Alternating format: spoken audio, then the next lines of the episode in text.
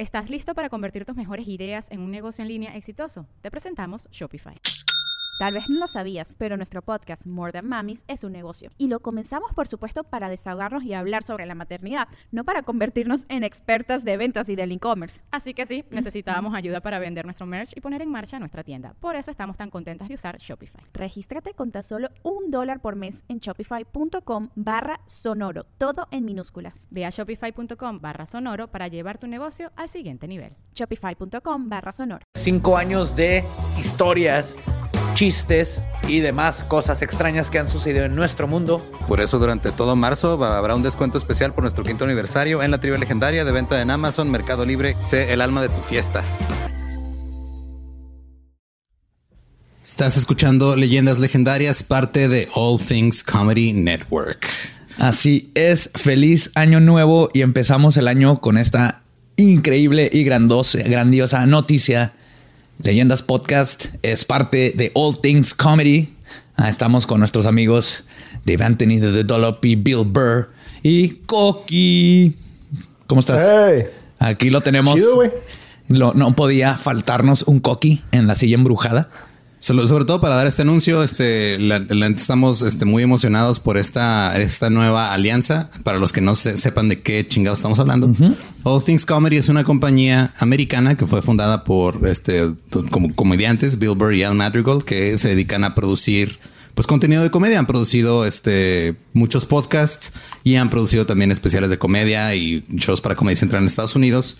Y Leyendas Legendarias se acaba de convertir en el primer podcast en español que se une a esta compañía. Entonces, sí, estamos bien orgullosos y esto no pudo haber pasado sin todo el apoyo de ustedes. Entonces, también esto es agradeciéndolos que nos ayudaron a llegar a este nivel en donde ahora somos parte de un equipo de trabajo que siempre hemos admirado toda la vida y ahora vamos a hacer cosas juntos. Sí, y pues en serio, o sea, esto no hubiera pasado sin el apoyo que nos han dado todos ustedes desde, que empezamos el podcast, desde que ellos vieron todo lo que estamos haciendo, dijeron, están haciendo algo que nos gusta y ya traen este, gente que lo sigue y queremos que sean parte de esto. Entonces confiaron en nosotros lo suficiente como para unirnos a su pues a su compañía, que la neta sí, sí me cagué poquito cuando. Sí, todos, todos, todos, todos, absolutamente. tenemos ya un, tenemos ya un buen rato queriendo, queriendo hablar de este pedo y, no hemos podido, pero es, o sea, no, para mí igual que ustedes, es, o sea, esos nombres, eh, esa compañía, no mames. Sí, creo que era un sueño de todos estar en, en algo así. Y pues, este también, ¿qué significa esto para ustedes? honestamente, eh, no va a haber cambios a leyendas legendarias. Leyendas legendarias va a ser, vamos a seguir haciendo lo mismo, lo que hacemos, lo que nos llevó a que nos hablaran ellos y, nos unieran a su equipo. Exactamente, nomás ahora dice ahí abajito. Nada más ahora somos un show que es parte de esta red de podcasts con comediantes nacionales, este, americanos, internacionales y estamos pues creciendo más gracias a todos ustedes y a todo el apoyo que nos dan. Y la neta los queremos un chingo y es una manera excelente de empezar el año con esta noticia que pues no sé qué más decir la neta, güey. yo también estamos, nos quedamos sin, palabras cuando nos dijeron, cuando firmamos, cuando nos estamos aguantando las ganas de decirles a todos ustedes. Sí, por ahí nada más este un, par de personas se dieron cuenta que pusimos el logo en la, nueva versión de la página de internet, que lo pusimos ahí como para ver si alguien se da cuenta. Es que la gente ya no lee el oro. Sí, no, pero, pero ya este lo puse, lo puse ahí nada más para ver si alguien se daba cuenta. Este dos personas me comentaron que se dieron cuenta. Una me preguntó, ¿y eso qué es? Y la otra sí me dijo, ah, felicidades porque se metieron a esto, qué chingón. Y pues, este, pues es, la mejor manera de empezar el año. Así es. De nuevo, los amamos. Muchísimas gracias. Y creo que ya con eso los dejamos con el episodio 44, el primero del año. Es miércoles macabroso. Love you. Y los dejamos con el episodio 44 de Leyendas Legendarias, parte de All Things Comedy.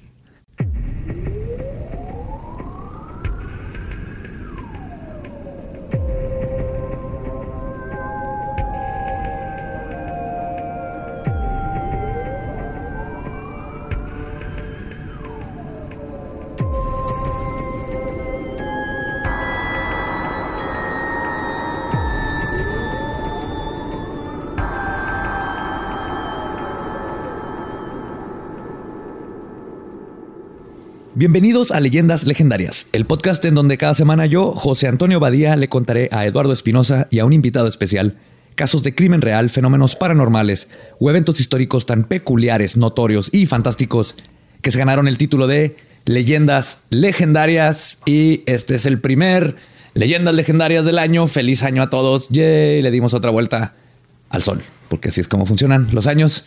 Como siempre, me acompaña Eduardo Espinosa. Merry New Year. ¿Cómo la pasaste? Bien, empezando el año. Como debe de ser. Con whisky y cerveza. Así se, uh. así se hizo el mundo. Y obviamente teníamos que, para empezar el año, ahí lo escucharon. Está con nosotros Coqui ¿Cómo estás, Coqui? ¿Cómo está Wisconsin? Uh, Wisconsin, chido.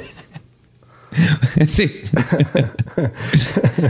Frito. Wisconsin está suave, güey. Frío. Ah, este cuarto está un poco caliente, pero Wisconsin está chido. Sí, estamos viendo que en tu cuarto tienes unos esquís atrás y me está diciendo lo que el gobierno dará esquís allá a todo el mundo. Ah, sí. Para poder ir al baño. Yo no esquío. Eh, eso, los esquís nomás son para enseñar mi privilegio blanco. Qué mejor no, los Sí, sí, sí. Es, ah, cuando, cuando llegas a vivir a Wisconsin, te regalan queso y, como dijo Lolo, esquís. Y tus esquís. Sí, como debe ser. sí. sí, man. Pero si estás un poco prietito o algo, no, te, te batean. Te dan queso amarillo. te regalan. Y, y, y, palas para la, para la nieve. Limpies el, frente de las otras casas. Sí, sí, sí.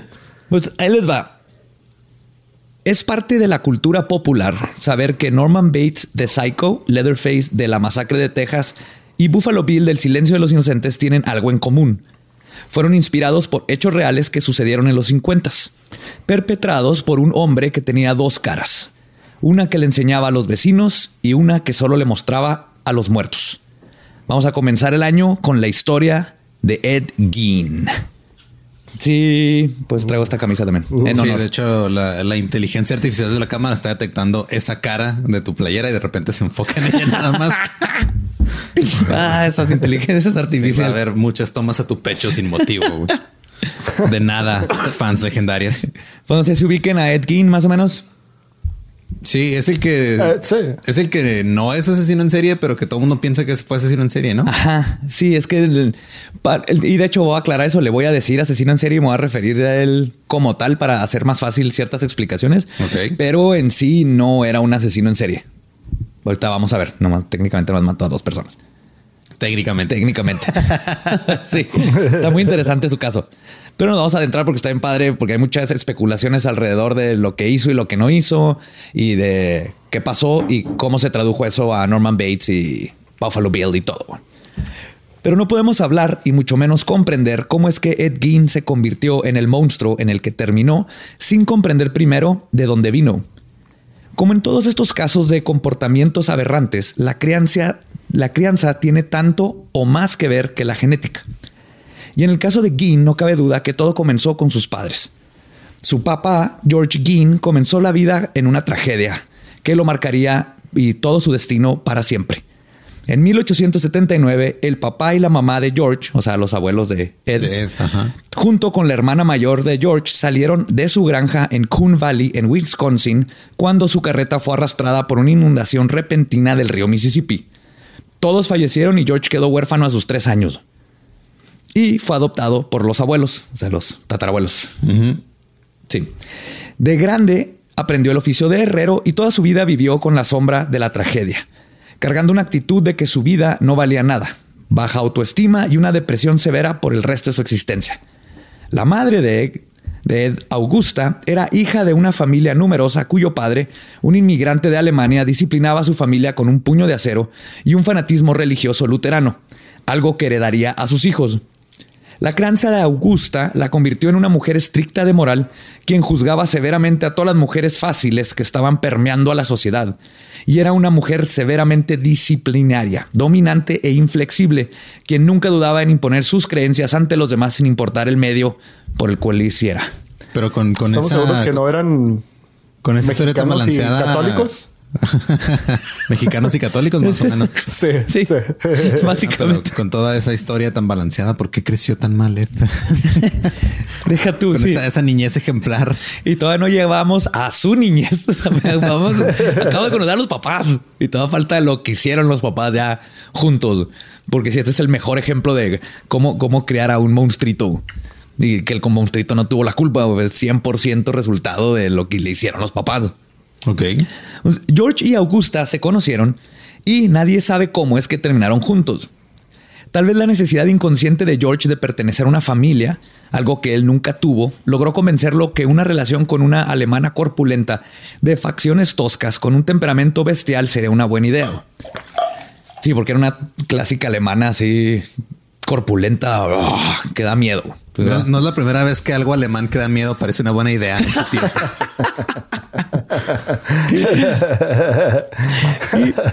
Por parte de Augusta, quien nunca había sido asediada por pretendientes.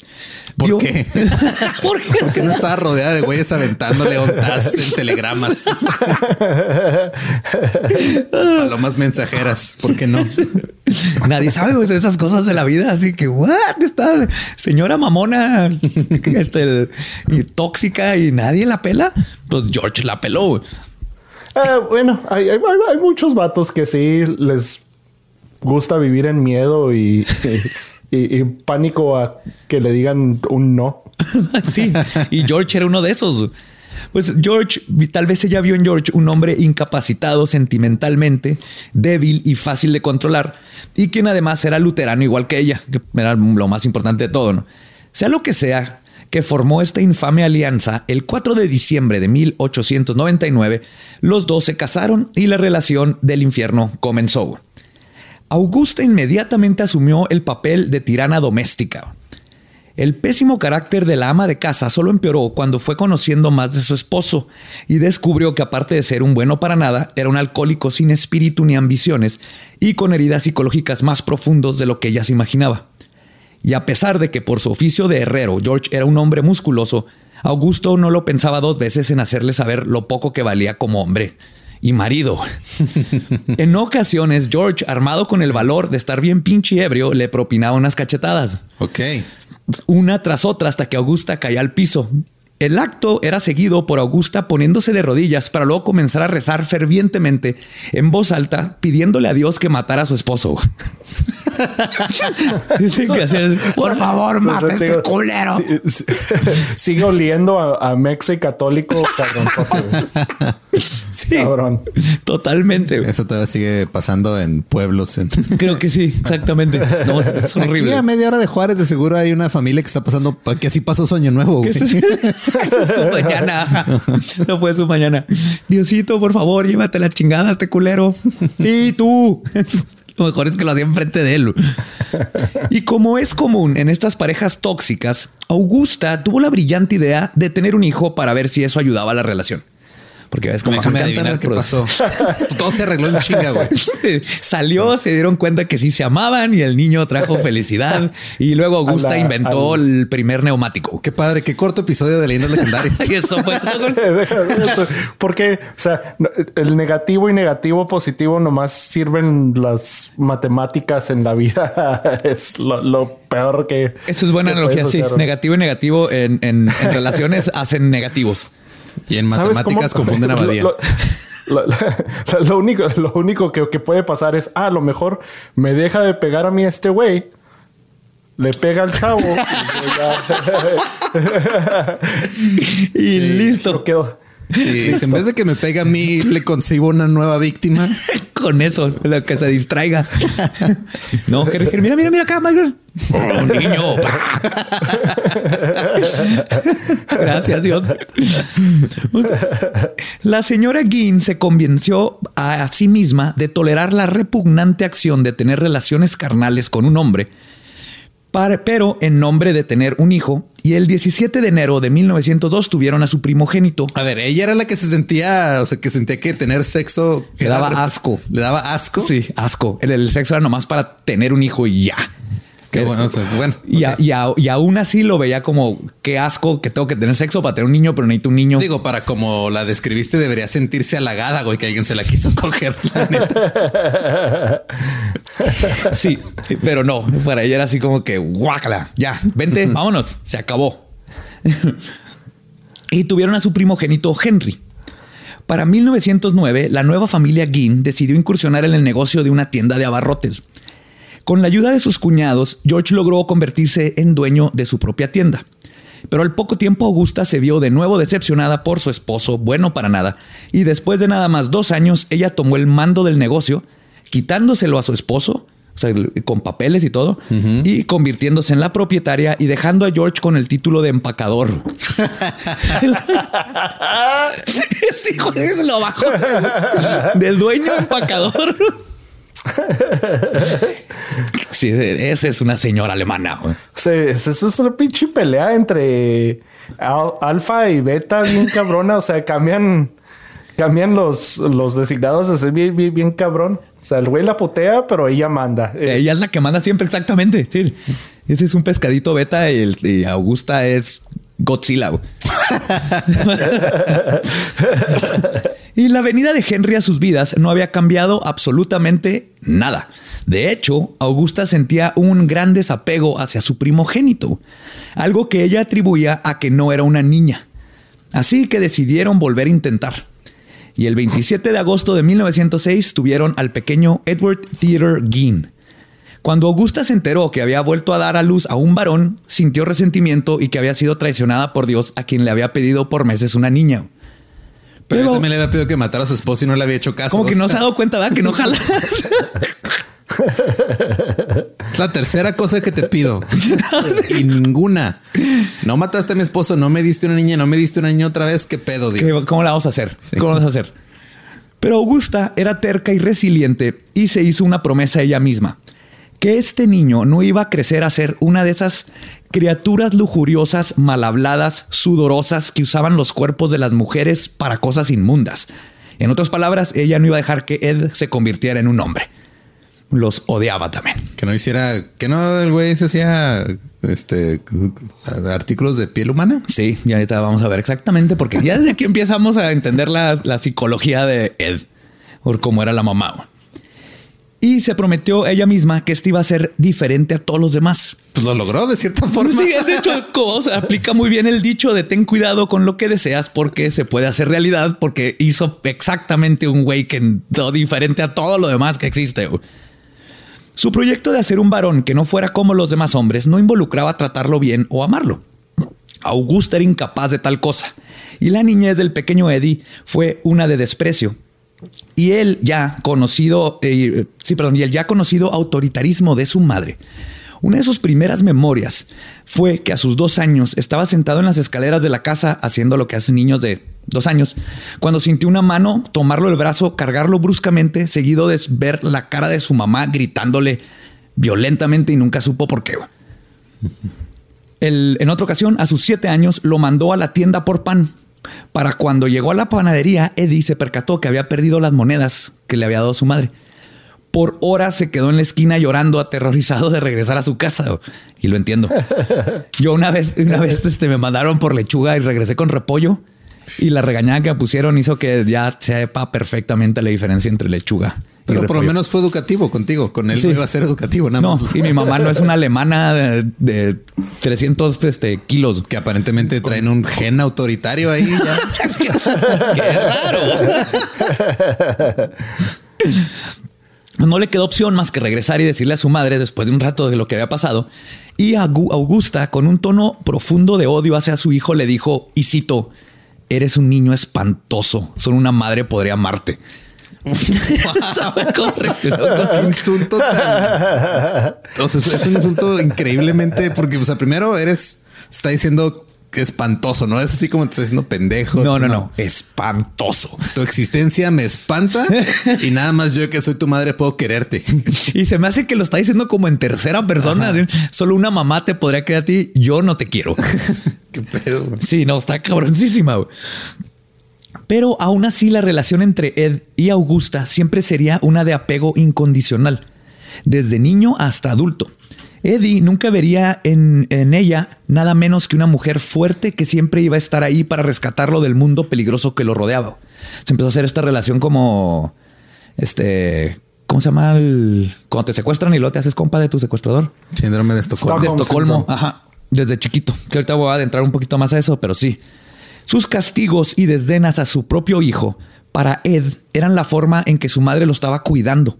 Y años después, cuando cometió sus crímenes y le preguntaron qué pensaba de su madre, simplemente contestó, y cito, era como nadie más en el mundo. Eso no es bueno ni malo.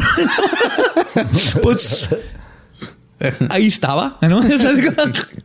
o sea, nada más está verificando que existió. Y ya. Sí, básicamente. Sí. ¿Cómo era tu relación con tu papá? Simón. que dijo. Ajá. Pero quizás uno de los momentos más memorables en la infancia del pequeño Eddie, que quedó arraigado en su psique, fue la vez que a sus 10 años, y yendo en contra de las órdenes de sus papás, como todo niño curioso, se atrevió a asomarse al cuadro detrás de la tienda de abarrotes que tenían prohibido. Un cuarto que ambos niños les habían dicho ah, un siempre. Un cuarto. Entendí cuadro. Creí que tenían así un cuadro y luego lo bajaba hacia atrás. Había Sí. algo. No, era yo, un cuarto. yo también escuché cuadro. Yo también escuché cuadro, güey. No, no era un cuadro, no era un cuadro, era un cuarto.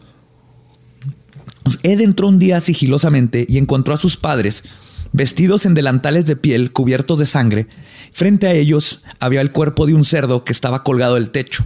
Su padre lo estaba sosteniendo mientras que la mamá lo estaba destazando y con una total indiferencia tirando los intestinos y vísceras en una cubeta. Y ese fue el momento que el pequeño Eddie eyaculó por primera vez. What? Qué bonito momento. O sea, sé que hay gente que, a- que le ha tocado, ups, me metí al cuarto y me tocó ver a mis papás teniendo sexo. A él le tocó ver a sus papás destazando un marrano y se excitó. Creo que no. no- Pobre. No sé dónde salió la, la No, yo sé de dónde salió. Físicamente sabemos de dónde salió. Psicológicamente, quién sabe, pero Buen punto. sabemos exactamente de dónde salió. Y Ed debió haber pateado algo. El caso es que su madre se dio cuenta que su hijo los espiaba. Y el castigo fue apropiado para su indiscreción. Pero la verdadera marca para el pequeño Eddie de ese momento fue psicológica y en muchas maneras un presagio. Y la marca que se dejó en los pantalones. ¿Cómo le explicas eso a tu mamá? güey?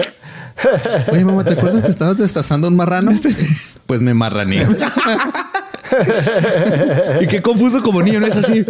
Me vine por el marrano muerto, por mi mamá matando un marrano, por mi papá, por los tres.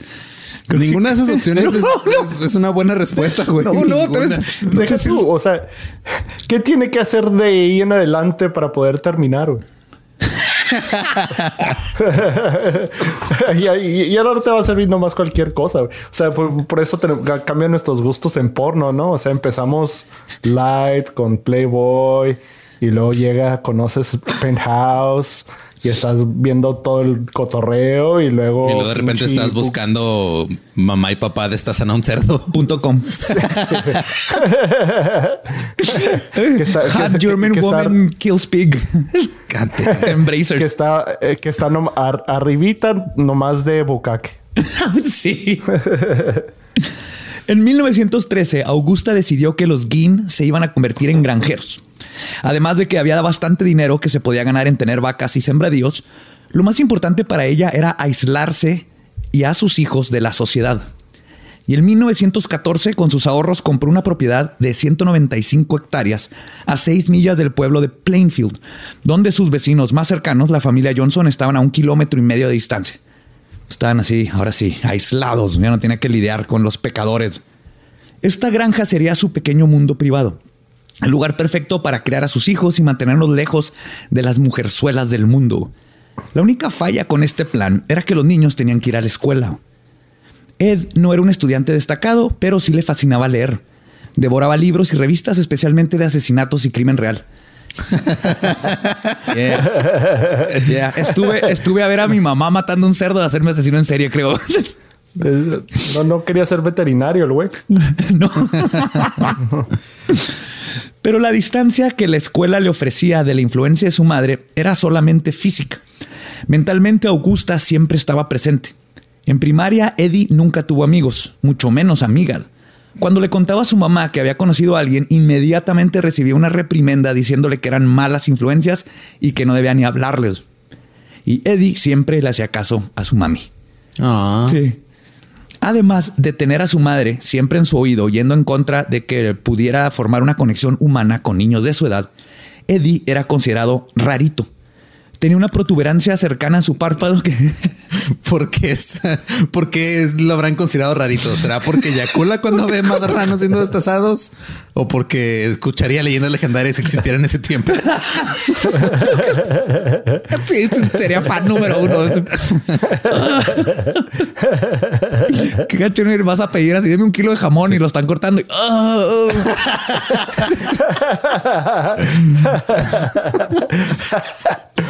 Ay, disculpa. No sabes si queda, no sabes si queda más baboso el jamón o él.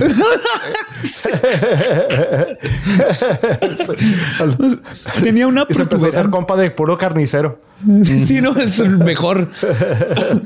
Tenía una protuberancia cerca de su párpado que lo que hacía es que estuviera como caído. O sea, no, no, no era nada maligno. Nomás tiene el ojo como caído. Y sus manerismos eran El ojo es el, el ojo yorkiano, le dicen, ¿no? El- por Tom York. Es el diagnóstico que te dan. Es el ahora los- diagnóstico. ajá, tenía un ojo yorkiano. Sí.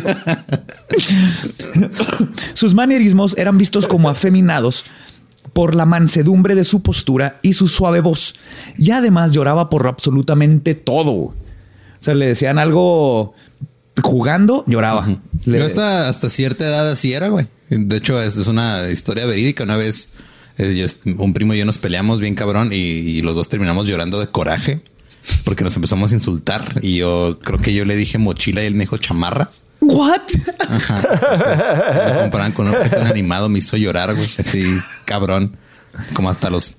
Creo que cuando nació mi hermano se me quitó, como a los 6, 7 años más o menos. Pero era así súper no, fácil. o sea, yo, yo, yo lloraba por cualquier cosa y lo, y lo usaba para manipular también de repente de que ya nos vamos de conto. Lleva así a casa de mi abuelita bien contento. Luego ya nos vamos y me ponía a llorar así como si se estuviera acabando el mundo.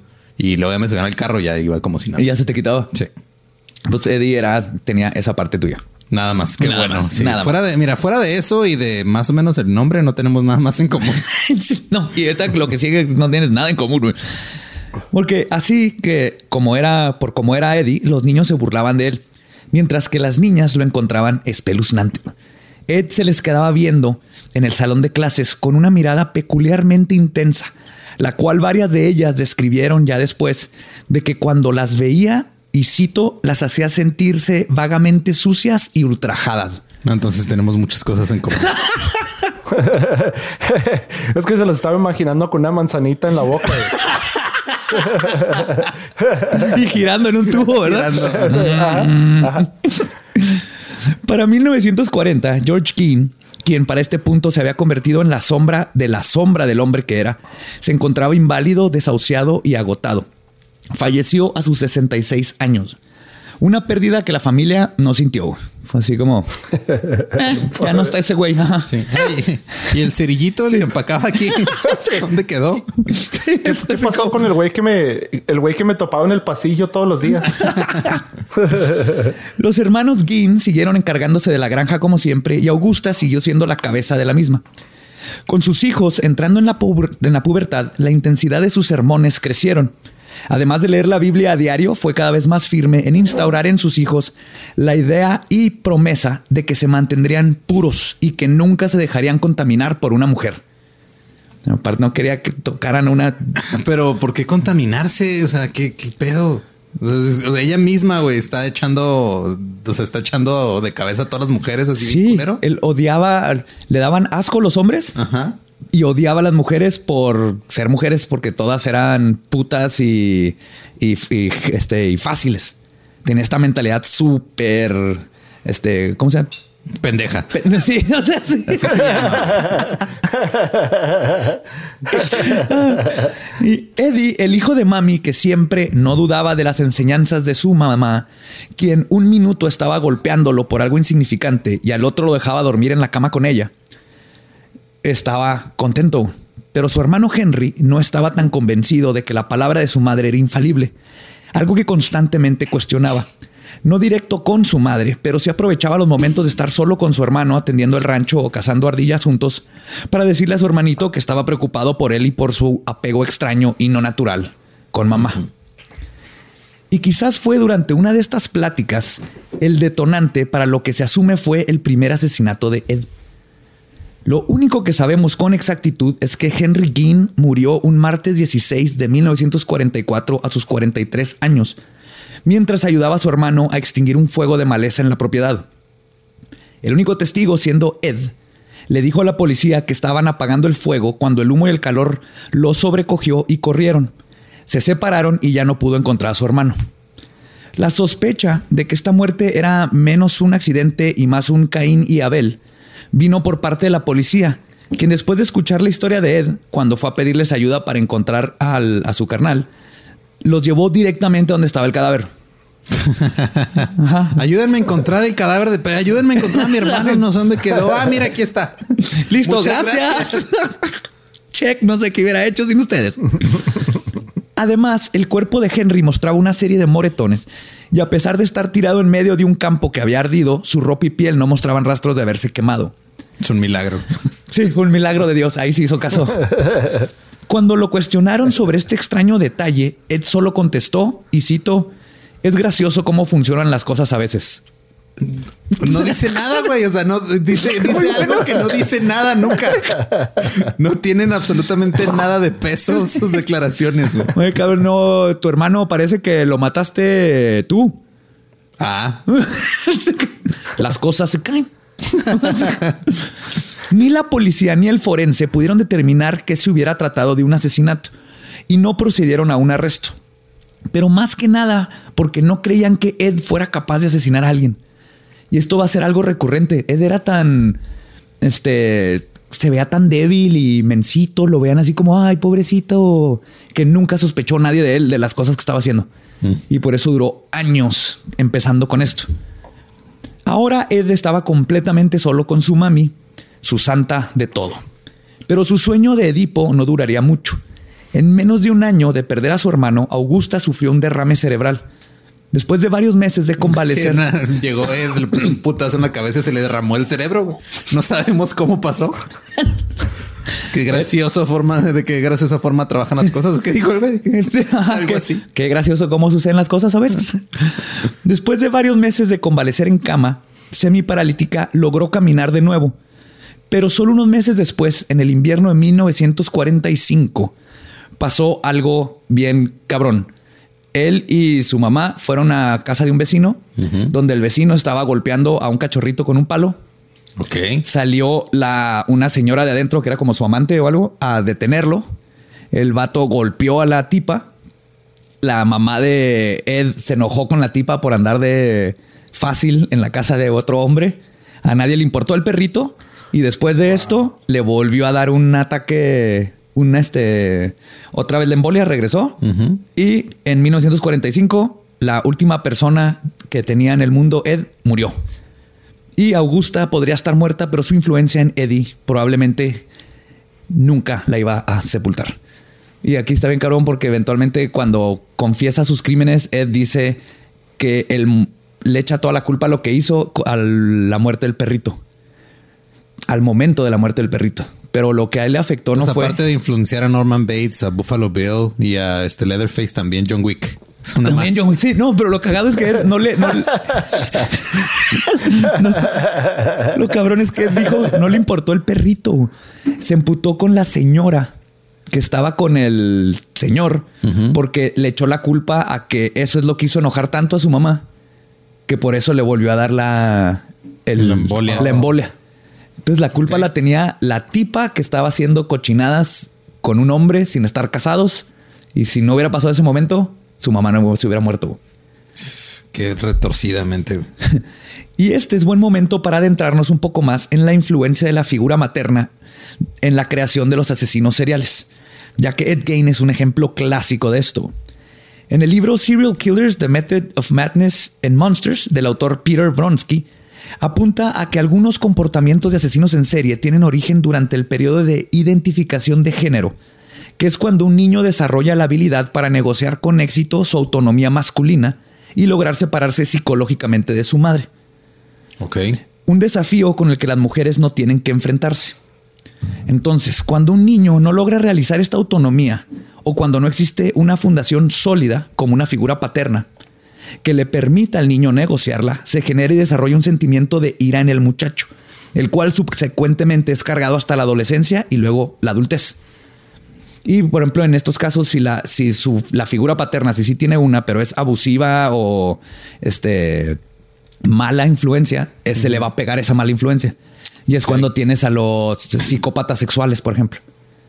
Porque el- no tienen, no lograron soltarse de esa parte de la mamá y lo único que sí pudieron agarrarse es de un papá que golpeaba o tomaba o era violento. Según estudios del FBI, la presencia de una figura materna dominadora, estricta y autoritaria están presentes en el 66% de los casos de asesinos en serie. Y el 44% de estos describieron haber tenido una mala relación con su mamá. De hecho, una relación negativa paterna está presente en el 77% de los asesinos seriales. Pero o sea, dos de cada tres y luego la mitad y luego cuatro de cada un chingo. Ah, un chingo. Pero el 66%. todo empieza con la mamá y luego el, Y luego papá, no ayuda. No ayuda. Es el que lo va a, llevar a cu- cuál va a ser su, su psicopatía. En estos casos, además, se crea una personalidad ambivalente.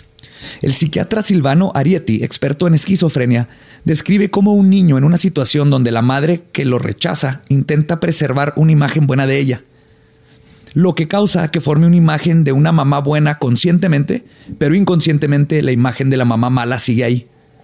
Y de esta manera, ya de adulto, se crea esta ambivalencia donde el hijo puede odiar y amar a su mamá al mismo tiempo. Porque el niño siempre estaba, sí, mi mami me quiere, mi mamá me quiere. y luego ya sí. Pero tu cerebro está así de que esta cabrona me encerró en el closet y no se me va a olvidar, hija de tu pinche madre.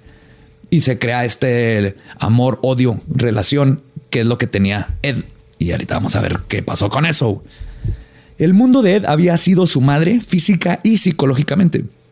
Gin nunca logró esa autonomía masculina y ahora sin Augusta para guiarlo y aunado a un aislamiento autoimpuesto, la poca estabilidad mental que pudo haberle quedado estaba por derrumbarse. Y es entonces cuando comenzaron las alucinaciones. Primero eran auditivas, podía escuchar la voz de su madre dándole órdenes y diciéndole que limpiar. y- Que la chingada. No, Culera alucinación. ¡Vete a la verga, mamá! ¡No voy a sacar los platos! Luego fueron olfativos cuando no podía quitarse el olor a carne podrida de la nariz. Después comenzó a delirar que podía revivir a los muertos con solo la fuerza de voluntad. Y luego empezaron las visiones. Cuando caminaba por su propiedad en la noche, unos extraños ruidos lo hacían voltar hacia el cielo, y es cuando veía buitres, cientos de ellos postrados en las ramas de los árboles viéndolos con ojos rojos que brillaban en la oscuridad. Cuando no era acechado por estas aves de rapiña, era acosado por la imagen de cientos de caras de mujeres que se encontraban entre las hojas secas del suelo. Y 18 meses después de la muerte de su madre, Gin, a sus 41 años, ya comenzaba a pasar por su brote psicótico y sufriendo de una soledad extrema decidió hacer algo al respecto. En una de sus muchas visitas a la tumba de su madre decidió que no podía vivir sin ella. Exhumó su cuerpo y con sus propias manos le torció hasta separar la cabeza del cuello. Sería su primer inquilina. Gin encontró la manera de aplicar, de aplacar su insoportable soledad, pero se daría cuenta que una sola inquilina no sería lo suficiente. Pero, ok, o sea, la, ok. la estaba viendo como Rumi. la que nomás la cabeza. Así como y luego la puso en una jarra como las de Futurama, güey, así las de la serie, así que ¿En un frasco? En un frasco. Es que digo, eh, eh, entiendo que extrañas a tu mamá, pero sabes que le extraño tanto que voy a arrancarle la cabeza a su cadáver y lo voy a poner en mi buró. Sí, lo tenía en, en alguna parte de la casa. Nunca, la- nunca apareció, pero les contó que eso hizo que fue la primera cabeza que se llevó. Ah, porque no, hay varias. Fuck. Hay varias. Spoiler. Mientras Gin estaba ocupado en su nuevo hobby, una serie de misteriosas desapariciones comenzaron a surgir en el pueblo de Pleasantville. El primero de mayo de 1947, Georgia Weckler, de 8 años, desapareció en el trayecto del buzón que estaba fuera de su casa a la puerta. La única Si, si te pierdes a esa edad, estás bien, o sea, a los ocho años no tienes Estás bien de pendejo, ¿no? Sí. De repente sales al buzón y apareces muerto en el bosque. O sea, pasa. güey. Te comió un cocodrilo. Ah, acuérdate que también en, en- en estos cantones, así como vivía también este güey, para el correo tenían que caminar kilómetros. Sí, exactamente. Era el- y de hecho la, la dejó un vecino que lo recogieron en- como en el grupo de la escuela. Y por eso se sabe. O sea, él la dejó, vio que sacó algo del buzón y empezó a caminar hacia su casa. Y ya el señor se arrancó y desapareció. Y la única pista que se encontró fueron las marcas de llantas de un automóvil marca Ford, ahí alrededor de donde estaba la niña. Cinco años después, en 1952, Victor Buck Travis, de 42, y su amigo Rick Burgess desaparecieron después de salir de un bar de la localidad. Y el 24 de octubre del 53, Evelyn Hartley, de 15 años, fue raptada de la casa de unos vecinos a quien les estaba cuidando sus niños. Dentro de la casa se encontraron señales de que hubo un forcejeo. Estaban los lentes rotos de la muchacha junto con rastros de sangre y huellas de zapatos. Sus bragas y brasier fueron encontrados a 3 kilómetros del pueblo de La Crosse y unos pantalones ensangrentados de hombre a unos 6 kilómetros de ese lugar. Ninguno de esos cuatro cuerpos han aparecido hasta el día de hoy, pero hubo un par de cadáveres que sí serían descubiertos y detonaría una excavación arqueológica del infierno que pondría Plainfield en el mapa para siempre. El 8 de diciembre del 54, Mary Hogan, la dueña de una taberna que Ginn frecuentaba regularmente, se encontraba cerrando el local. Mary era una señora corpulenta de 80 kilos, divorciada, dos veces con nexos con la mafia de Chicago y que decía muchas malas palabras con un espeso acento alemán. Mm. Ajá. Dijo, mira, mami. Exactamente. Mami, pero si hubiera sido dueña de un bar. Dueña de un, mar- de un bar y mafiosa. Y... Ajá. Ella y Ed se conocían bien por la frecuencia de las visitas. Ella veía en Ed un hombre solitario, pero buena persona. Ed veía en Mary una copia exacta de su madre, pero en negativo. Y nadie sabrá cuál fue el detonante. Pero esa noche, cuando se quedaron solos en el bar, Ginn cerró las persianas, sacó su pistola 22 y le disparó en la cabeza a la señora Hogan. Cargó su cadáver hasta su automóvil Ford, lo puso en la cajuela y desapareció, dejando solamente un casquillo y las manchas de sangre de su víctima como evidencia. Le tomaría a la policía tres años resolver ese crimen. En los tres años restantes antes de su captura, Ginn continuaría visitando cementerios para exhumar cuerpos. Anudado a sus revistas de crimen real aventureros en- eh, de aventureros en el Amazonas que se topan con tribus caníbales y libros de anatomía, ahora agregó a su lista de lecturas los obituarios. Así es como Ed buscaba a sus inquilinas, buscaba señoras también que se parecieran a la mamá que acababan de enterrar porque era mucho más fácil sacar los cuerpos. O sea, la versión más culera de Tinder del mundo. Swipe right, swipe right. Mm. Mm, voy a hacer match con Mami. ese cadáver. Y aún así se divirtió más que muchas citas de Tinder. De- Seguramente. Una vez que sabía a quién quería, pasaba el día fantaseando sobre eso, pero deteniéndose a sí mismo de caer en la tentación. Hasta que en la noche algo lo poseía y entraba en un trance, en donde salía a uno de los tres cementerios cercanos de su casa para sacar el cuerpo que quería y regresar con él a su casa. De hecho, él siempre declaró que no se acordaba, o sea, dijo, sé que fui yo, pues tenían los cadáveres en mi casa, pero no me acuerdo del proceso. Sí, nada más de repente se le, le tronaba la tacha y se iba por un cadáver.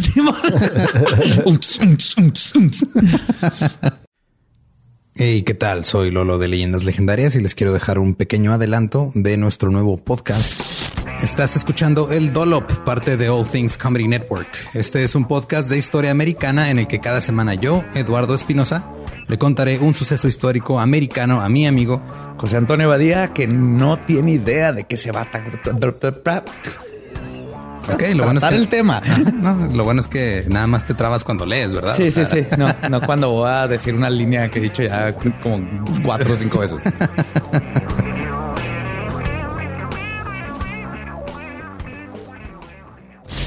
De joven comenzó a trabajar en barcos y en 1816 fue capturado por el pirata Jean Lafitte en la costa sur de Texas. Güey, ese será mi sueño. güey. Ok, top uno, que me secuestren este, extraterrestres. Número dos, tiene que ser que me secuestren piratas. güey. Estén pendientes y suscríbanse a El Dolop. Ya en la, priva- en la privacidad de la misma, cuidadosamente separaba la piel del cuerpo para después, cuidadosamente, sacar la piel llenándola de periódico. Secarla, sí, secarla, perdón, no, no sacar, secar la piel llenándola de periódico. Después utilizaba aceites para curarla y agregaba cintas de cuero para convertir lo que fue la cara de alguien en una máscara, sus pechos en un corset y sus piernas en leggings. Todo esto era con la finalidad de crear un traje de piel verdadera, el cual Gaines se ponía con todo y vulva disecada que colgaba en su pene para convertirse en una mujer. O sea, esto es travesti hardcore. Sí, o sea, esto es. Vulva disecada es el peor término que has hecho en este programa, güey. Vulva. Por favor, nunca vamos a repetir eso, güey. Ay, güey, no te puedo prometer. Vulva disecada. Vulva disecada es el Por efecto favor. que tengo las mujeres. Pues todo esto lo hacía con la finalidad de crear un traje de piel para ponerse. Pero la intención de Ed no era ser un travesti. Su transformación venía de una necesidad psicológica de tener una figura femenina y materna en su presencia. Su psique estaba tan roto que no sabía cómo vivir sin la influencia de su madre. Ok, yo creí que nomás estaba. O sea, yo, yo, estaba pensando, ¿no? A lo mejor también de aquí, digo, si se han basado tantas cosas en Ed Gein, a lo mejor también RuPaul's Drag Race salió de De ahí güey. salió. sí, The Crying. Cher. Sí, sashea, güey. Sashay. Mira mis leggings. Son de Doña Totis, recién sacados del panteón. Tan divinos. El querer ser mujer no era algo sexual o de identidad de género. Para Gin era convertirse en su mamá e invocar su presencia. Cuando se transformaba, caminaba por la casa en su traje, dándose permiso de subir al segundo piso que tenía clausurado desde la muerte de Augusta.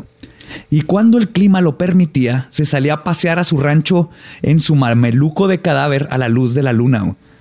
Eso ha de haber estado la chingada si eres un niño y te topas con eso. Ajá. ¡Olis! Sashay, No, sashay. no he dejado, no he dejado de, de escuchar a Goodbye Horses. Hola niños, quieren un pie. Lo más impresionante es que durante todos estos años que Ed andaba en de robatumbas y de travesti tenebroso, nadie en el pueblo sospechaba nada. Niños, bueno, no ya niños, adolescentes que visitaban a Ed en su casa, regresaban a sus hogares a contarle a sus papás historias de que Gin tenía cabezas humanas encogidas en un cuarto. Y los papás nomás le decían, ah, sí, qué padre. Ese Gin es un rarito, ¿verdad? Yay. Sí, güey. O sea, Deja tú, el, hecho que verga. Pues eran, eran el, otros el tiempos. hecho de que le, de que le decían a sus papás, güey, y, y la, la que la primera cosa que no les cabía en la cabeza es qué están haciendo en casa de un hombre de más de 40 años solos es, es ridículo. Es los 50, no, nomás en los 50 podían pasar esas cosas. Sí, que llega, y sí, mijo, qué padre, con él me lo saludas al señor, al señor Ed. Y de hecho, el día después de que asesinó a Mary Hogan, su amigo Elmo Wick le dijo que qué triste lo de la señora Hogan y le, le comentó que si se hubiera casado con ella, de seguro no le hubiera pasado lo que le pasó. A lo que Ed le contestó, y cito, no desapareció, está en mi casa colgada en la cocina. Elmo se rió y pensó que solo era otro comentario de su simple extraño amigo Ed. y esto lo hizo varias veces porque le- le- hasta con, con más amigos del bar. Así de, oye, qué claro lo de esta señora. No, la, la saqué, la tuya está en mi casa. Como la- el- es como el güey de, de cuál banda de metal era. Era de- del güey que encontraron así que este huesos en su casa y luego que tenían canciones que se llamaban Tengo huesos en mi Ah, casa. sí. Así está, así, pobrecito. Güey.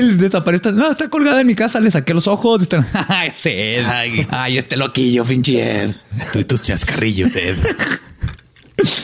Pero los días de soledad de Ed Gein terminarían el 16 de diciembre del 57, aproximadamente a las 8 de la mañana, cuando fue a comprar antifreeze a la refaccionaria, refaccionaria Harvest Products Shop.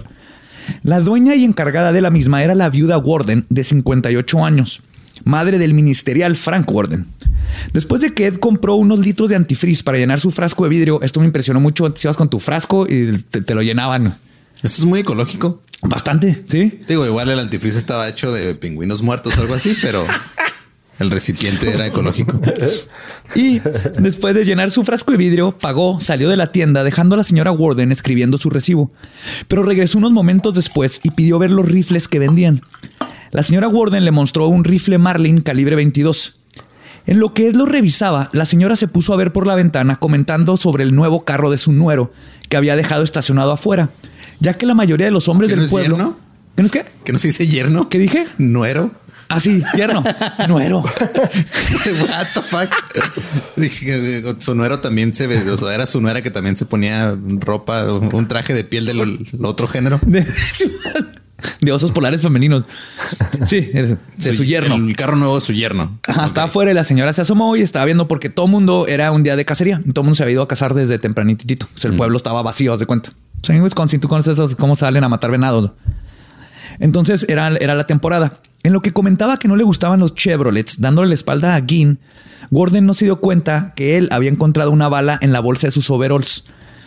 Ed cargó el rifle y antes de que la señora Warden terminara de hablar de su odio por los Chevys, le disparó en la cabeza. Y la historia se repitió. Otra copia en negativo de su madre yacía tendida en el piso, víctima de su 22. Y de igual manera, Ed cargó con el cuerpo a uno de los carros y se lo llevó a su casa. Agarró un carro de, lo, de ahí del, del lugar. no sé qué dar el Chevy. Dijo, no, Chevy valen verga. Chevy, esta señora tiene razón. Tiene mucha razón. El problema para Ginn es que ahora sí darían con él. El hijo de Warden, Frank, no perdió el tiempo en investigar lo sucedido en cuanto se dio cuenta que su madre había desaparecido cuando regresó de la cacería de venados. Y no tuvo que ser un Sherlock Holmes para dar con el asesino. Primero que nada, en la faltaba la caja registradora y en el mostrador estaba el recibo con el nombre de Ed Gein por el antifreeze. sí, desde ahí es ajá. Y dejó un mensaje escrito así de regreso en 20 minutos. Fui a destazar a tu madre y a ponerme sus boobies en mi cabeza. A probarme las boobies de tu madre. De hecho, en su, en su traje de mujer tenía, ahí están las fotos, tiene boobies. O sea, una mujer sí le quitó toda la piel con todo y las boobs para su traje. Nomás creí, que, era importante mencionarlo porque no lo había mencionado. No, sí, eso es súper importante. Gracias por poner esa imagen en la cabeza de todos. Ay, ese está todo loquillo. Aparte de que estaba el recibo, el, el despachador de gasolinera de enfrente de la tienda, Bernard Muskiewicz, le dijo a Frank que vio un hombre salir en su troca del garage de la ferretería a alta velocidad. Y a Frank siempre le había dado ñañaras guin, especialmente porque se la pasaba invitando a bailar y a patinar a su madre.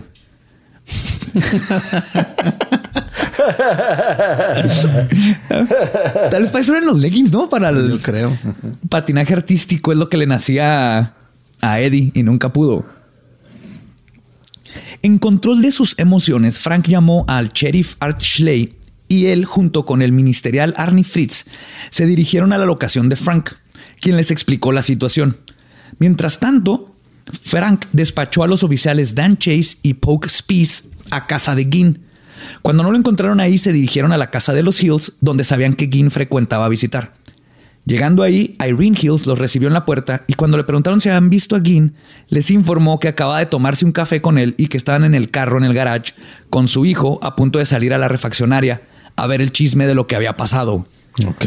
Que, empezó el chisme, ¿no? Que oye, al parecer este desapareció, bla, bla. Y Gina así que, ah, sí, vamos a ver qué pedo. Y Gina, sí, sí, está en mi casa y la tengo en la cajuela, de hecho. Ay, ese Gina todo loquillo. y después de, este, de ver esto, fueron y sí, ahí estaban todavía dentro del carro, que lo estaban calentando. Después de preguntarle los policías dónde había estado todo el día y confrontar a Ginn con ciertas inconsistencias en su historia, Ed dijo de la nada, y cito, me están tratando de incriminar. Le dijeron, ¿incriminar de qué? Y cito, en la muerte de la señora Warden.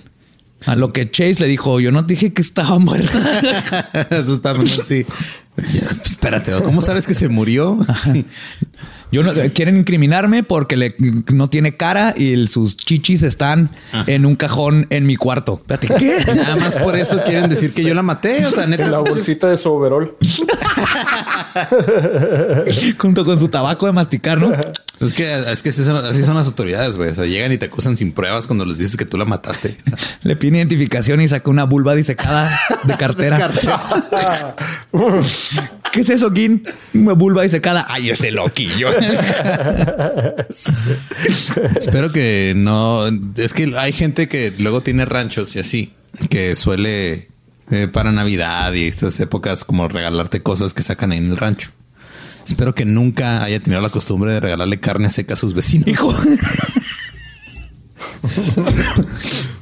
Hasta eso no era caníbal. Si hubo, se hicieron rumores de que canibalismo, pero eso se fue por culpa de la prensa, que sacó mucho después. Ok.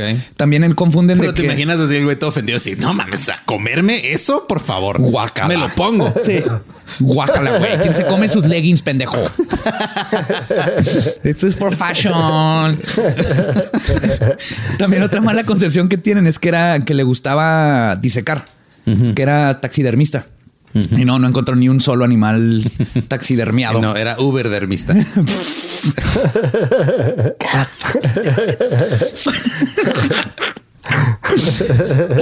Sí, hay que empezar el año nuevo con chistes más pendejos Más que pendejos que antes siempre. Cuenten con eso. Eh, cuando le dice este, que, estaba muerta, ¿no? Estos dijeron, no mames, ya, tenemos al asesino y lo arrestan. La noche del 17, el Sheriff Schley, acompañado del capitán Showposh- Showforster. Está bien raro, vamos a ponerle. Showforster. Worcester. Worcestershire, salsa Worcester. Entraron a la casa de Ed Gein armados con un par de linternas en busca de la señora Warden. Lograron entrar por la cocina de verano, cuya puerta era la única que no estaba trabada. Tiene co- cocinas por cada estación del año. Aparentemente así se llama. Son como es como una extensión de la casa con mucho vidrio. Ok. Como en Luisiana los ves mucho y tienen como un comedor llama- ahí. Ah, sí, como una Sunroom. especie de terracita techada, algo terracita techada y con ventanas, ajá, para que en verano te sales a, a- como un comedor externo, pero techado y Sun- con Sunroom. Sí, como un Sunroom. sunroom. A- a- aquí hay muchos también. Pero son, ajá, más que nada es para tu comedor y así bonito. Ah, ok. Ajá. Entonces llegaron y vieron ahí a la señora. Ahí era donde estaba abierto, Ah, ok. cocinando. Cocina, no. sí. Y lo era Ed. Lograron entrar a la cocina y se dieron cuenta que la casa era un desastre. El piso estaba plagado de basura, herramienta y latas de comida. Mientras Joe Forrester se adelantó a ver si la puerta Pezones regados por todas partes. Pezones rectos. Casi coqui spoiler. Joe Forrester se adelantó a ver si la puerta que daba a la casa principal estaba abierta. Schley siguió investigando el cobertizo en el que se encontraban cuando sintió que algo rozó su chamarra. Se volteó y le apuntó su linterna a lo que lo había tocado y ahí, iluminado por el haz de luz, estaba un cuerpo pálido colgado del techo. Había sido abierto del esternón hasta el pubis y todos sus órganos habían sido removidos, al igual que su cabeza. Era como si alguien estuviera preparando un venado o un cerdo para una carnicería. Es como los cuelgan y O los para una eyaculación. O para- No se sabe. O para una bufanda. O sea, y en ese momento el policía tuvo su primera eyaculación. Schley alcanzó a decir, y cito, Dios mío, ahí está. Inmediatamente salió corriendo a la nieve a vomitar. Solo lo dijo que está la, la señora. El cuerpo estaba atado de los tobillos a través de su tendón de Aquiles a un madero. Ambos brazos estaban atados de la muñeca hacia el mismo madero, haciendo que quedaran a los costados del cuerpo, dando la ilusión de que estaba parada sobre el techo. También está la imagen del cuerpo, pues, tiene los brazos así tiesos hacia las rodillas. Creepy, está horripilante. Algo curioso del cuerpo, que el, O sea, aparte de que no tenía cabeza y estaba atado y no tenía órganos. Ajá. Algo curioso, digo. Lo, lo raro. Lo raro, y no, y es neta. En la autopsia, estuve leyendo la autopsia, se reveló que la planta de los pies estaban cubiertos por una cantidad muy grande y no natural de polvo, como si hubiera estado caminando descalza. Ok. Entonces sabemos que la mató en la tienda y traía zapatos. Ajá. Mm, ¿Quién sabe qué hizo Gain o qué pasó para que tenía los pies como si hubiera caminado en el polvo, el cuerpo? Creepy. Estaban escuchando Q Lazarus y bailando, güey. Estaba escuchando Goodbye Horses y bailando con ella. Would you fuck me? I fuck me. Y por más espeluznante que era esta puesta en escena, la casa de terror de Gin apenas comenzaba a ser descubierta. El cateo duró una semana, durante la cual encontraron cosas como un bote lleno de chicles y otro lleno de arena. Uno de los ¿Masticado? Eh, Sí, guardaba los chicles masticados en botes así grandotes como de café de Folgers. Ok. Ajá. Y uno de arena. Uno con pura arena. Ok. Dices, ok, raro, pero ok, ese Ed, ese Ed es un loquillo. Uno de los detectives notó que los platos se veían raros y la razón se hizo obvia cuando tomó uno y se dio cuenta que estaban hechos de la parte de arriba de cráneos. eran los platos para desayunar, eran el, el cráneo de alguien. Para el cereal. Sí. Sí, de hecho comía casi puros frijoles. Qué ecológico. Súper ecológico. Ah, y de hecho dice que le dio la idea cuando leyó en uno de sus libros sobre cómo los vikingos usaban cráneos para, para tomarse la cerveza. Y dijo, pues ahí tengo unos cráneos. Encontraron... Hay que usar toda parte del animal. Me ahorro ir a la Liverpool por una vajilla nueva. Aquí tengo vajillas. Aquí tengo vajillas. Y vaginas.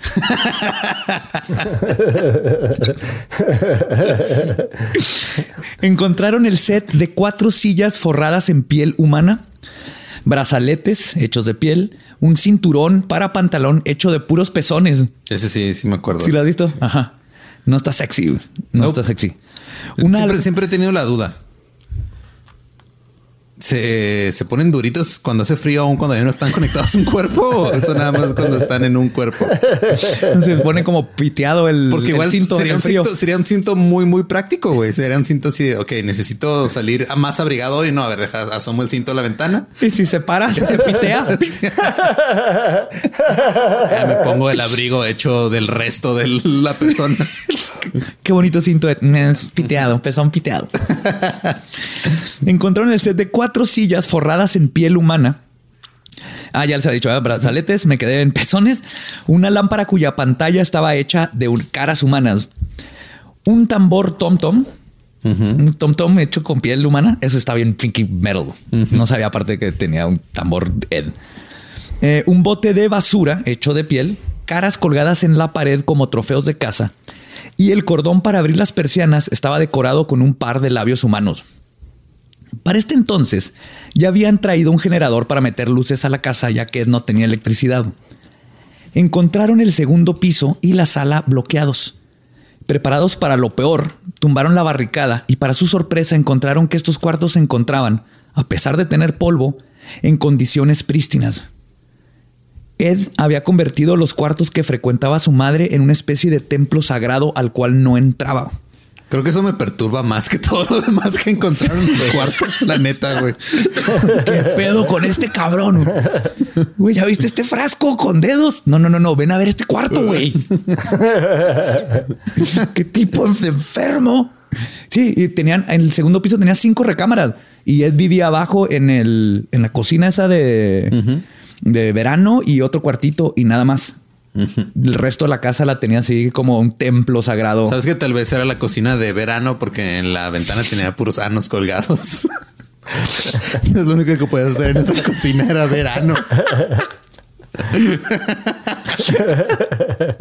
La cocina de verano, esta es la cocina de chichis.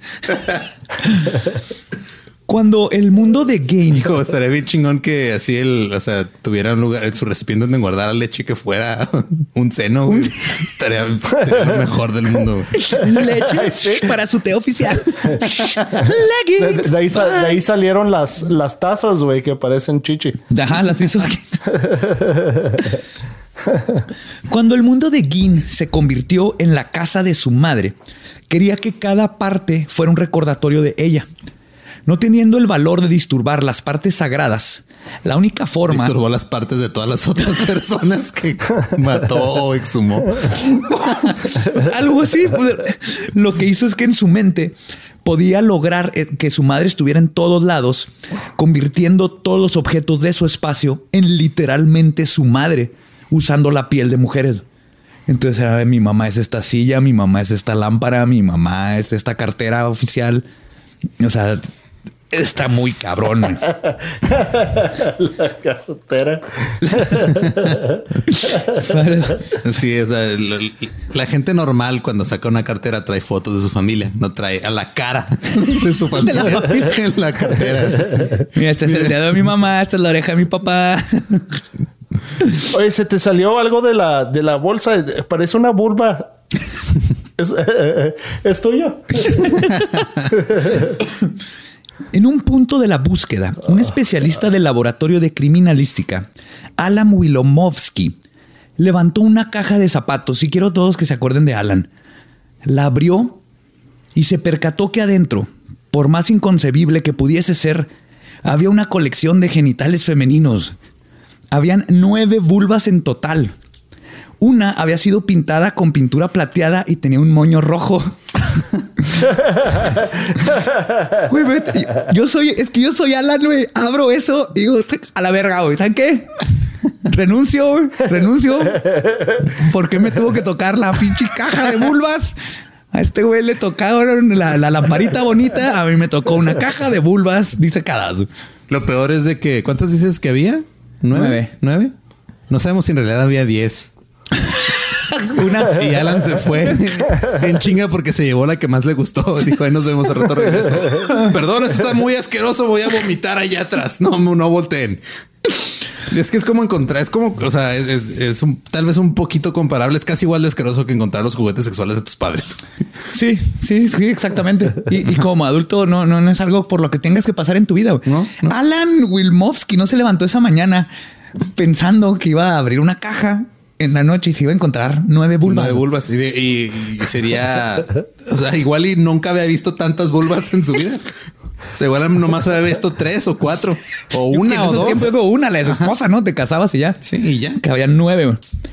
Pues una tenía su moñito rojo y arriba de todas, Alan Wilomovsky había descubierto la vulva de la señora Warden. ¿Cómo reconoces una vulva? A ver, son como las huellas digitales. Cada vulva tiene como su propia impresión. Digo, sé que todas son diferentes, pero al grado de que la puedas reconocer con solo verla. Está cabrón Alan, ¿no? La señora Warden. Se pone los lentes y sale el, el título CSI Wisconsin. Se dio cuenta por qué. Porque la pieza aún tenía una porción del mons pubis, parte de la vagina y el ano. Y en el cuerpo de la señora que estaba colgado le faltaba todo eso. Y de hecho en la, autopsia lo volvieron a poner y sí, sí quedó. O sea, el güey lo cortó. el doctor. Como, el güey lo cortó como una parte. Ajá, como una sola parte. Mon pubis, el vulva, pedazo de la vagina y hasta el ano. Y era lo que estaba. Yo, renuncio, güey. Yo renuncio ese día. Yo abro y a la vera, bye. No, no, no. yo, a ver, soy, fan, de los rompecabezas, pero esto es ridículo. y, Alan notó que había gránulos en la vulva, en la nueva. En la nueva. Que las otras. Pues es que era la nueva. Habían vulvas viejitas, habían vulvas decoradas, había una vulva nueva, nuevecita, así recién, recién puesta en la caja. Qué horrible frase, güey.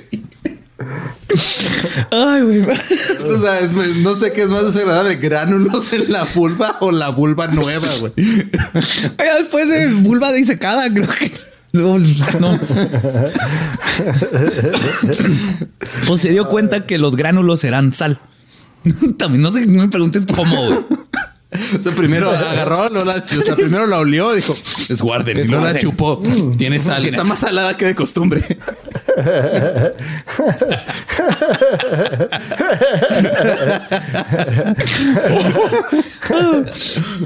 oh, de hecho, después le preguntaron a Ed y dijo que le, puso sal para ver si así no se podría tan rápido como las otras. Igual Todas que estas están desabridas. Esta que no. y este sabor jalapeño. sí, ya. Muchas variedades diferentes. ¿Cómo llegas a tu casa así?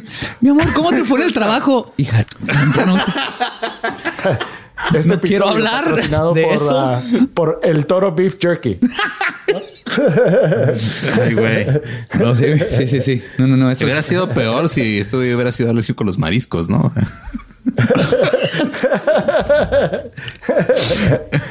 Pobre Alan, güey. Pobre Alan. No mames, qué culero, pobre güey. La cabeza de Warden fue encontrada dentro de un costal entre unos colchones. Y detrás de la puerta de la cocina, dentro de una bolsa de papel, encontraron lo que parecía ser una peluca. Hasta que se dieron cuenta que tenía cuero cabelludo. Era la cabellera de Mary Hogan. Y su asesinato por fin había sido resuelto después de tres años. Ok. Ed Gein se mantuvo callado por más de 12 horas de interrogatorio, pero finalmente confesó haber asesinado a las dos mujeres. pero dijo que los demás restos eran de cadáveres y que nunca había tenido sexo con ellos porque olían mal y no era higiénico. Entonces sí, no era, no era sexual para nada. Que luego aprendí algo muy importante este, con Gin. La, tener sexo con un cadáver es nomás una parte de la necrofilia. Los necrofiliacos es amor al cadáver y más que nada- necrofílicos. ¿Cómo se dice? ¿Necrofílicos? ¿Necrofílicos o necrófilos? ¿Necrófilos? Eh, creo que ya no importa. No, importa. Entonces que no todos tienen sexo con el cadáver. Entonces, Ed Gein es considerado necrofílico Pero porque... porque amaba los cadáveres y amaba hacía, cadáveres. y hacía cosas con los cadáveres. Ajá. El tener sexo con los cadáveres es nomás una parte de la necrofilia. La necrofilia puede ser descuartizar cadáveres, tenerlo en tu casa. Me, de hecho, me aventé varias historias ahí de este necrofilos famosos en Francia y así de hace mucho. Hilarioso. Yo creo que luego tenemos que hacer un episodio de Hilarante. hilarante de, de necrofílicos famosos. Todo un episodio pasado. de necrofilia. No, güey, no, no, ya. Estás empezando el año con todo, güey. sí. Sí, pero él no tenía, no tenía sexo con los cadáveres. ¿Cómo recibiste el año nuevo con vulvas disecadas, vulvas nuevas, vulvas Saladas, pintadas, vulvas plataditas saladas con moño rojo. y la promesa de una hora completa de necrofilia? había, había una vulva nueva en la caja.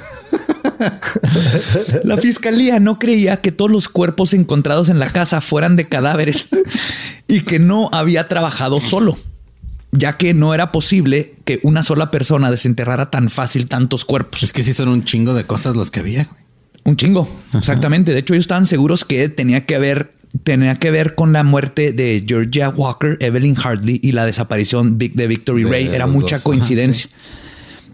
La primera teoría se esfumó cuando después de que se esfumó después de que Gin le dio nom- los nombres de las tumbas que robó. De varias, les dio creo que ocho para empezar. Fueron a exhumarlas y se dieron cuenta que todas estaban vacías. De hecho, en una estaba su el crowbar, el fierro este con el que abres puertas. Sacó el cuerpo y se L. le cayó. La L, ajá. Y aparte se dieron cuenta de cómo fue que Ed pudo sacar tantos cadáveres tan rápido. Mientras que el ataúd estaba a dos metros bajo tierra, como los ponen normalmente, había una lápida de concreto o metal que quedaba solo a uno de la superficie. Y era la única cubierta, que era lo único que estaba cubierto de tierra. Entonces Ed solo tenía que llegar a esa, removerla y ya tenía acceso al ataúd. Ok. No, Entonces no estaba cubierto de dos metros de tierra. Sí, nada más est- estaba el ataúd y luego había un espacio y luego una lápida y luego ya tierra. Y luego ya tierra. Y como llegaba luego, luego por los obituarios, la tierra estaba recién echada, entonces no estaba compactada y de volada lo pudo hacer. Entonces ya dijeron, ah, fuck, ok, sí puede este güey. Aparte que no están los cuerpos. En unos encontraron huesos porque a veces se sentía mal y iba y regresaba a las partes que le sobraban. Sí. Wow. Es Ed, es Ed Gein, güey. qué, qué- qué horrible sistema de honor. güey. Sí, ¿verdad? Perdón, señora Florinda. Le traigo es su... que de repente o sea, un día prendió su lámpara y se le quedó viendo muy feo la lámpara. Dijo, ay, perdón, te voy a regresar tus Es que te va a huesos. regresar. Ya no me veas de esa forma. El fémur. La segunda teoría de la fiscalía se derrumbó cuando, a pesar de que encontraron más huesos en una zanja en la propiedad de Ed, donde había un cráneo con una muela de oro que parecía ser de hombre, después se comprobó que no lo era, era de una señora. Y aunque había una discrepancia entre el número de narices que encontraron en una caja de avena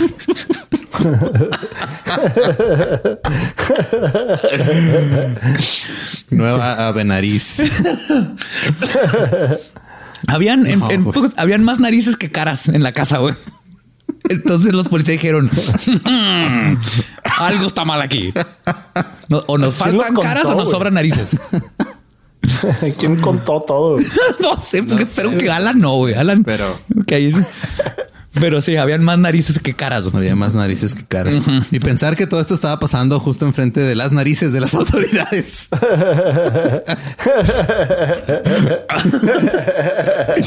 Güey, yo, yo lo que estaba aprendiendo es que yo no habría ninguna puta caja en la casa de Gin, güey. Después de la caja de no, las vulvas, nunca. la caja de las narices, güey. Yo así de ya no abran cajas, güey. Nadie abra cajas. La chingada. Sabemos que este güey está enfermo.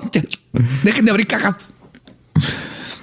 Pues todo apuntaba, este, perdón, todo apuntaba que habían más cuerpos de los que Gin había dicho. Y todo apuntaba porque había así, están colgados dedos apuntando a más evidencia.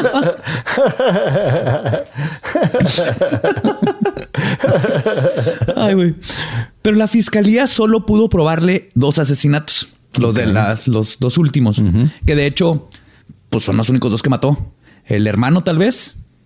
Ellos sí, dos. Sí, porque lo de, de lo poco que, bueno, de lo que sabía del caso, aparte de que encontraron todos los muebles de piel y todo, todas las cajas de pezones y así. Era eso, de que el güey en realidad no, no, o sea, por muchos no lo consideran una- un asesino en serie porque no se le comprobó mucho. No, y aparte, por ejemplo, pues todos los cuerpos eran, era un, un robatumbas, eso sí. Ajá. Y luego a las dos que sabemos que sí mató, fue tal vez ahí pudo haber sido el principio de un asesino en serie, Pero duró tres de- años en matar una a la otra. A la fue otra, más fue como mucho. circunstancial. No era una necesidad de Ed ir y matar. Algo pasaba cuando estaba con estas señoras que algo le recordaban de su mamá o lo hacían imputar que pum, la mató. Pero si fuera asesino en serie, no se espera tres años y aparte su, su modus, él no le llenaba matar. Él Sí. lo que quería era no estar solo. Y para eso tenía esta forma retorcida, ¿no? Lo que le llenaba era llenar Cajas. de bulbas. Hacerse accesorios con Su álbum Panini de... Falta una vulva, cafecita, ya. Su Facebook literal. Sí. Entonces, solo le pueden probar dos asesinatos. Y además, después de recibir una examinación psicológica, se determinó que Ed Gein, a pesar de estar mentalmente estable para su juicio, sufría de problemas mentales, ¿Por esquizofrenia. qué será? ¿Tú crees? Es que creemos que, que- que creemos que el sospechoso presenta algunas desviaciones mentales. Este, sí, no si, sabemos. si yo fuera la defensa, es así, señor juez, eh, quiere una caja con vulvas. Caso cerrado, ese güey está loco. El ¿Qué dices, como? ¿Una caja de qué? Perdón, ¿qué? ¿Mm? Sí, está insano. Sí, sí, sí, está loco. Sí, digo, hay gente, digo, hay gente que a veces se aferra a los recuerdos del pasado, guardan una caja de las cartas de las exes, güey, o, o de recuerditos, no de vulvas. No de las vulvas de tus exes, no de tus exes. Sí, yo no le puedo tener que nadie más la tenga, que se quede ahí en la caja. Y también fue diagnosticado como un psicópata sexual. El 17 de noviembre de 1957, Ed Gein, de 51 años de edad, fue declarado no culpable por razones de demencia, no, inimputable, como le dicen en... El imputable. Ajá, y fue condenado a cadena perpetua, perpetua en el hospital psiquiátrico. Su casa de espantos se quemó unos días antes de que fuera subastada. Era obvio que el incendio fue provocado, pero las autoridades decidieron que ignorar ese dato era la mejor forma de actuar. Sí. Sí, alguien la quemando haber dicho, ah, qué bueno, tal vez habían más cajas ahí adentro. ya no hay que lidiar. Sí, el pueblo la, que la quemó porque aparte tenían miedo que se convirtiera en una, este, algo turístico. Que alguien la comprara y la convirtiera en la casa de Ed Gein y empezara a ir gente a ver la casa de los Como atrocidades. pasa con Amityville, que es hasta la madre de la gente que va a Exactamente. Amityville, como pasa, a mí me pasó cuando fui a Albuquerque y di el tour así A la casa de Breaking Bad. ajá, de Breaking Bad. Eh, pasamos justo enfrente de la casa de, de la familia White y estaba La ventan pizzas, ¿verdad? Sí, no, ya tenía reja enfrente Sí, bueno. y estaba este una, una señora ahí como con el periódico sentada afuera, nomás viéndonos así de ya. A mí me pasó eso. También, también. Eh, yo fui y luego estaba, o sea, es, es como un cul-de-sac, ¿no? Sí, sí, es ¿Me así, bien? una como entras y luego nada más como que topas y te Y luego nos bajamos a tomar fotos, güey, y hasta me prendió un cigarro en lo que tomamos fotos y cotorreamos tantito. Y la señora, no vayas a dejar la colilla ahí, güey. sí, Dile, o güey. sea, si hubieras aventado una o sea, pizza a su techo, güey. Sí, ¿sabes, Sí, que, ¿sabes sí. quién dejó la colilla ahí en una casa? Las víctimas de Ed Gein. Ahí dejaron su colilla, Ah, su bulbilla, sus pesos, Su carilla. su carilla. Y la Es que azucari- imagínate, o sea, su si- carilla en la azucarita. Si a la casa de Walter White le aventan pizzas, a la casa de Ed Gein, ¿qué le aventarían? se quema la casa. Lo que sí sobrevivió fue su Ford Sedan 1949, que lo compró el dueño de un carnaval de nombre Bunny Gibbons, quien cobraba 25 centavos para que te sentaras adentro de él y pudieras tomarte fotos con el carro de Ed Gein. Y el 27 de julio de 1984, a sus 78 años de edad, Eddie Gein falleció de complicaciones respiratorias a causa de un cáncer que tenía en el Hospital Psiquiátrico Mendota en Madison, Wisconsin, justamente donde estás viviendo ahorita. Asco. Simón, eh, uno de los lagos se llama Mendota. Ah, pues ahí está el hospital que está ahí. Ahí se murió King. Ahí te encargo. No abras cajas. Los últimos años de Gin son descritos como muy placenteros. La vida de estar acompañado por gente y disciplina, con órdenes de qué hacer todos los días, era exactamente el ambiente que siempre necesitó. Dicen que ya estando en la cárcel, Bueno, súper a gusto ¿no? en el hospital, sí, en el hospital. Su roomie le, era así como su mamá en el sentido de qué hago, qué no hago, los enfermeros, era lo que, lo que necesitaba. Necesitaba estructura. Estru- exactamente. Fuera de las estructuras óseas que guardaba, necesitaba estructura. en su vida. Y lo que sí está triste es que el mismo Ed siempre dijo que si se hubiera casado o si algún vecino se hubiera dado la vuelta de vez en cuando a preguntarle cómo estaba, quizás nunca hubiera hecho lo que hizo. Porque gran parte de lo que lo llevó a donde estaba era... Eso no es triste, eso es mandar, eso es echarle la culpa a alguien más, güey. Eso, es echar- eso es desviar la culpa a un tercero que ni siquiera existe. Sí. Eso no es triste. ah, no, es que, o sea, perdón que maté a dos mujeres y exhumé cadáveres y me hice un cinto con sus pezones. Es culpa de los vecinos que nunca vinieron a ofrecerme un cafecito. Nunca vinieron a es culpa de las mujeres que nunca se quisieron casar conmigo. No, no mames. o sea, eso- Sí, no, eso sí, eso sí. No, pero él no se pudo casar, batallaba un chorro, pues es que estaba, estaba castrado psicológicamente por su mamá. Y Pero sí, batalló, o sea, pero digo, sí lo eh, llevó a la... a- O sea, entiendo que es una causa de que el güey o sea, tenía problemas psicológicos, Ajá. pero un matrimonio no lo iba a arreglar. ah, no, no, claro. Él, Eh, o él sea, le dijiste, sentía esto eso. lo dijo, esto lo dijo un güey, ¿verdad? No, lo dijo él, él mismo Ed lo dijo. Sí. Él mismo, ok. Eh, o sea, él sintió que, que si hubiera tenido a alguien con él, no se hubiera vuelto loco estando solo todos los días en su casa y nunca hubiera terminado siendo una caja de bulbas. Si hubiera tenido una vulva nueva en mi casa, Si hubiera sido más difícil si llegan a pedir a, a regalarle un pastel de zanahoria y te trae leggings de mujer con la vulva tapándole su penecito, el vecino se hubiera dado cuenta y ah, no, va, pues le hubieran dicho, ay, ese Ed es un loquillo. Pero antes de cualquier cosa hay un detalle bien misterioso el que dice el autor del libro. Se llama Deviant, el libro. Ahí vamos a poner el que es donde se cae la mayoría de la información. Uno de los detectives que estuvo en el lugar habla de la casa estaba, tenía mucho polvo, pero dice el detective que había demasiado polvo en muchos lugares donde técnicamente él tendría que estar durmiendo o caminando o viviendo. Entonces, para él, dice, para él, se me hace que Ed no vivía aquí tanto. Y habían rumores de que lo habían visto quedarse dormido en otros lugares, en, Ok. en- en granjas, en lugares abandonados. Entonces, lo que sospecha el detective es que tal vez iba, trabajaba ahí, guardaba ciertas de sus cosas de los muebles, pero pasó mucho tiempo fuera de la casa. Entonces, él sospecha que tal vez pueden haber más cadáveres y tal vez asesinatos, quizás en otros lugares que no eran la casa, que nunca se van a encontrar. La casa era su oficina. Ándale. Sí, ándale, sí. La casa era la oficina. Así güey. que puede haber innumerables cajas de vulvas esparcidas. No habrán cajas en Wisconsin. No habrán cajas. Se encuentran una caja tirada y no la abran, no la abran, no la abran. No la abran. Y Alan, yo que ya está muerto, el pobre hombre. Alan. Qué pobre Alan, ah, esa es, esa es una historia que le que no quieres volver a contar en toda tu vida. No, o sea, y luego el güey de seguro marcó al día siguiente al trabajo. Sí, güey, ¿puedo faltar hoy? ¿Por qué? Neta, güey. Neta, güey. Neta, ¿quieres que te por culero. qué? Es que no mames, güey. ¡No mames! ¡No mames! Está asquerosísimo. Y esa fue la historia de Ed Gein, el que inspiró. De hecho, cerca en Wisconsin estaba, no me acuerdo el nombre, pero el que escribió Psycho, la novela. Y estaba leyendo sobre este caso mientras este, pasaba y dijo, qué chida historia esa de un vato traumado con su mamá. Y de ahí agarró. Y se con- y lo, pero lo que dijo es cómo le haría a alguien todo este, socialmente inadecuado y inadaptado para atacar, para tener que este, víctimas, ¿no? Porque él decía, no, no puedo ver a él yendo a atacar a alguien, que pues eh, Ed no hacía eso. Y es donde se le ocurrió, uh, si tuviera un hotel, las víctimas llegan a él y de ahí formó ya toda la historia que se hizo famosa ahora como Que Psycho. luego también hubo un hotel en el que sí pasó eso de verdad, pero Yep. Ahí está, ahí está Coqui y tú vives ahí justo en Wisconsin. Sí. Tu, tu historia del, ah, del origen del término mal del puerco, güey, es... ah, el mal del puerco.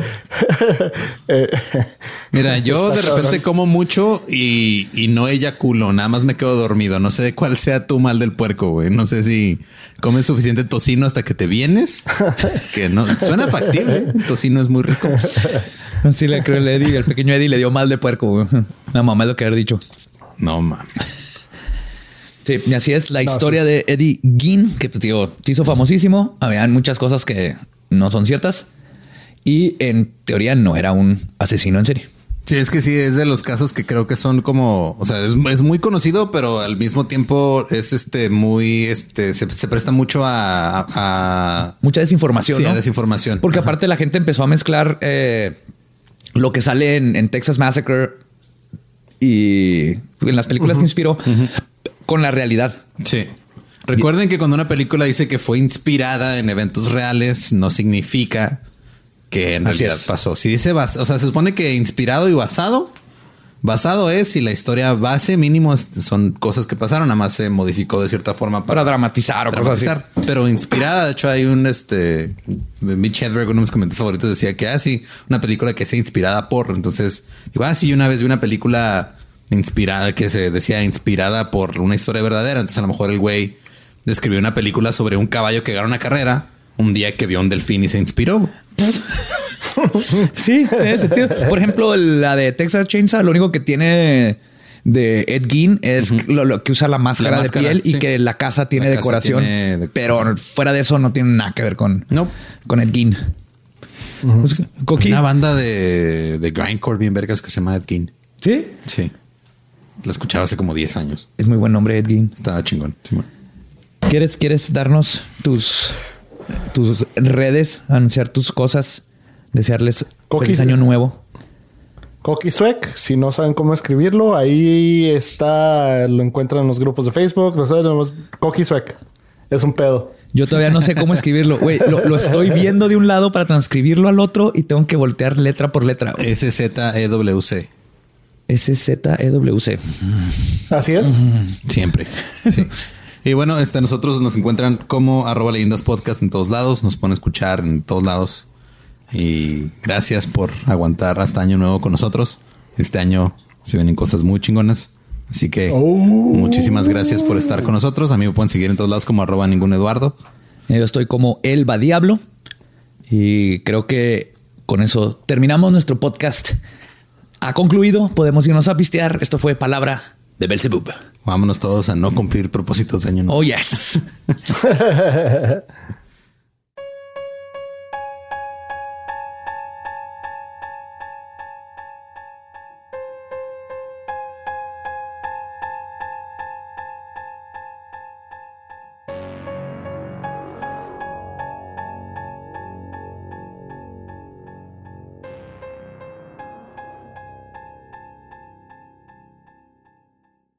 ¿Estás listo para convertir tus mejores ideas en un negocio en línea exitoso? Te presentamos Shopify.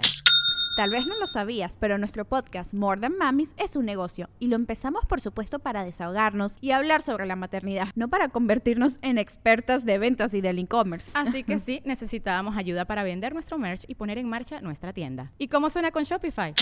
Llegó otra venta. Shopify es la plataforma de comercio que está revolucionando millones de negocios en todo el mundo. Ya seas un emprendedor desde tu casa o desde donde sea, Shopify es la única herramienta que necesitas para iniciar, administrar y hacer crecer tu negocio sin dificultades. Con Shopify puedo gestionar pedidos, envíos y pagos desde cualquier lugar, brindándote toda la información y estadísticas de tus ventas al detalle. Regístrate para un periodo de prueba con tan solo un dólar al mes en shopify.com barra sonoro, todo en minúsculas.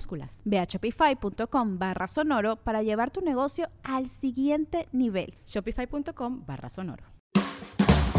Hey, cumplimos cinco años, estamos a punto de ya casi 300 episodios y entonces les tenemos un descuento especial.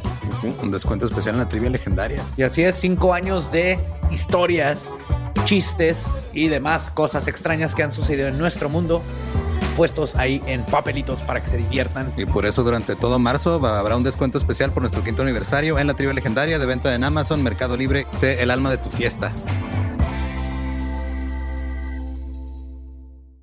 Lucky Lucky Land Casino asking people what's the weirdest place you've gotten lucky? Lucky? In line at the deli, I guess? Aha, in my dentist's office. More than once, actually. Do I have to say? Yes, you do. In the car before my kids' PTA meeting. Really? Yes. Excuse me, what's the weirdest place you've gotten lucky? I never win and tell. Well, there you have it. You can get lucky anywhere playing at LuckyLandSlots.com. Play for free right now. Are you feeling lucky? No purchase necessary. Void where prohibited by law. 18 plus. Terms and conditions apply. See website for details.